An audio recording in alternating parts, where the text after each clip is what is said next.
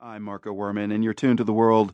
The recent thaw in U.S. Cuba relations could have a big impact on your healthcare, especially if the U.S. market is opened up to medicines developed on the island.